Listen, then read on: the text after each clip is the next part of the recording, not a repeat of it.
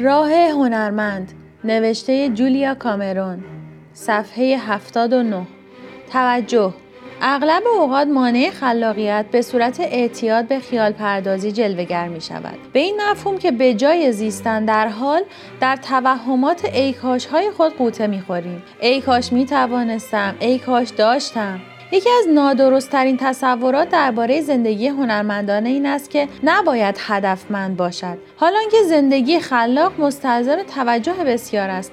توجه راهی برای اتصال و بقاست. نامه های بلند و پیش در پیش مادر بزرگم را گزارش های گیاهان و جانوران میخواندم. یازهای زرد شروع کردن به جوانه زدن و امروز صبح اولین سینه سرخ را دیدم. گلهای سرخ حتی در این گرما خود را حفظ کردند. گل سماق و آن نهال افرای کنار صندوق نامه صورت خود را برگرداندند و کاکتوس من دارد برای کریسمس آماده می شود زندگی مادر بزرگم را همچون فیلم های بدون منتاج خانگی دنبال می کردم صحنه هایی از اینجا و صحنه هایی از آنجا که بدون هیچ گونه الگوی قابل مشاهده ای به هم وصل شده بودند. صرفه های پدر بدتر می شود به نظر می رسد این اسب یالفشان به زودی اولین کرش را به زمین خواهد نهاد.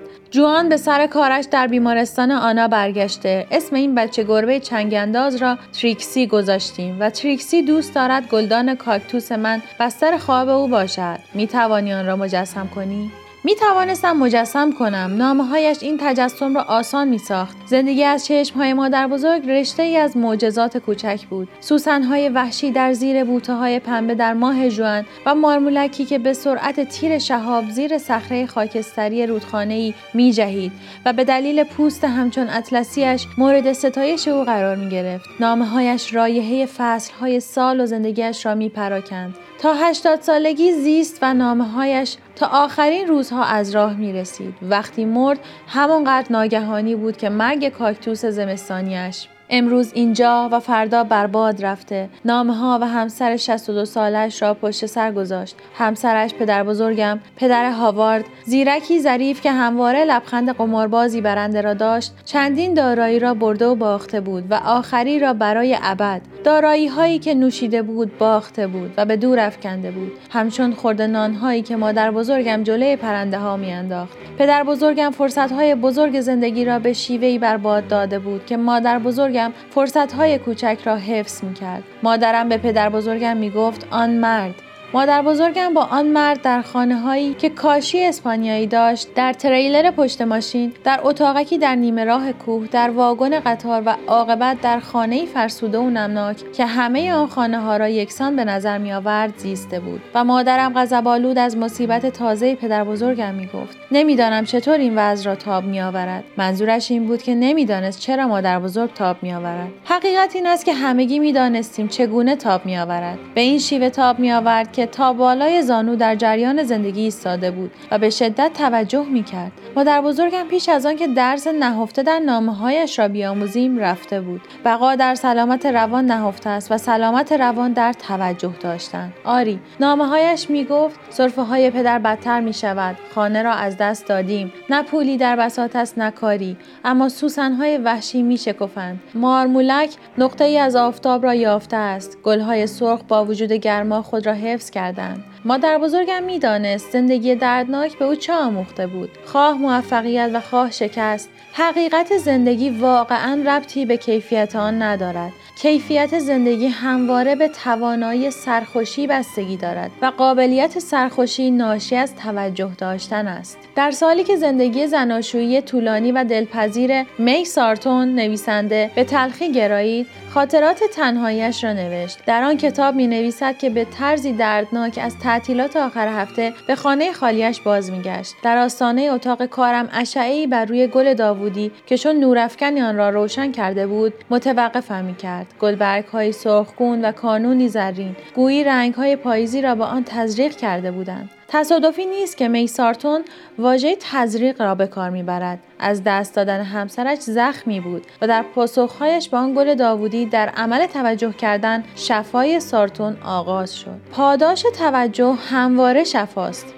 شاید به صورت شفای دردی خاص آغاز شود. فقدان همسر کودک بیمارگونه رویای از هم فروپاشیده اما آنچه سرانجام شفا مییابد دردی است که لایه زیرین همه دردهاست توجه بیش از هر چیز عملی است که اتصال میآورد. این را هم مثل بیشتر چیزها به طور تصادفی آموختم وقتی نخستین ازدواجم از هم فرو پاشید در تپه های هالیوود خانه ای گرفتم برنامهم ساده بود. می‌خواستم به تنهایی شکستم را تحمل کنم. کسی را نمی‌دیدم و هیچ کس مرا نمی‌دید. تا اینکه بیشترین بخش درد به اتمام رسید. تنهایی به پیاده روی های طولانی می‌رفتم و رنج میکشیدم. تصادفی به آن پیاده روی های طولانی می‌رفتم. برای آنها برنامه ریزی نکرده بودم. دو پیش بالاتر از جاده خانهام گربه خاکستری راه راهی را دیدم. این گربه در خانه زنده و آبی رنگی با سگ گله بزرگی زندگی می‌کرد و آشکار بود که او را دوست ندارد.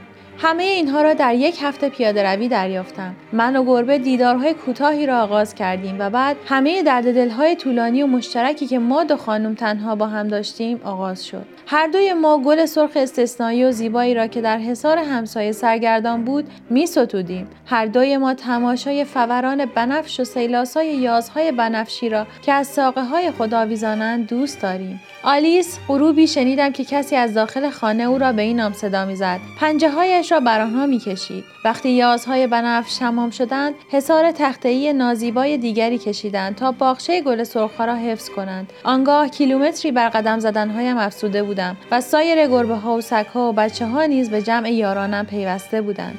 وقتی گل سرخهای پشت حصار ناپدید شدند خانه ای را یافته بودم که باقی با دیواری مراکشی داشت و توتی سخنگویی که با آن علاقه پیدا کرده بودم. توتی رنگارنگ و صاحب عقیده و پر از ادا و اصولی که مرا به یاد همسر سابقم میانداخت. درد به چیز ارزشمندتری تبدیل شده بود. تجربه.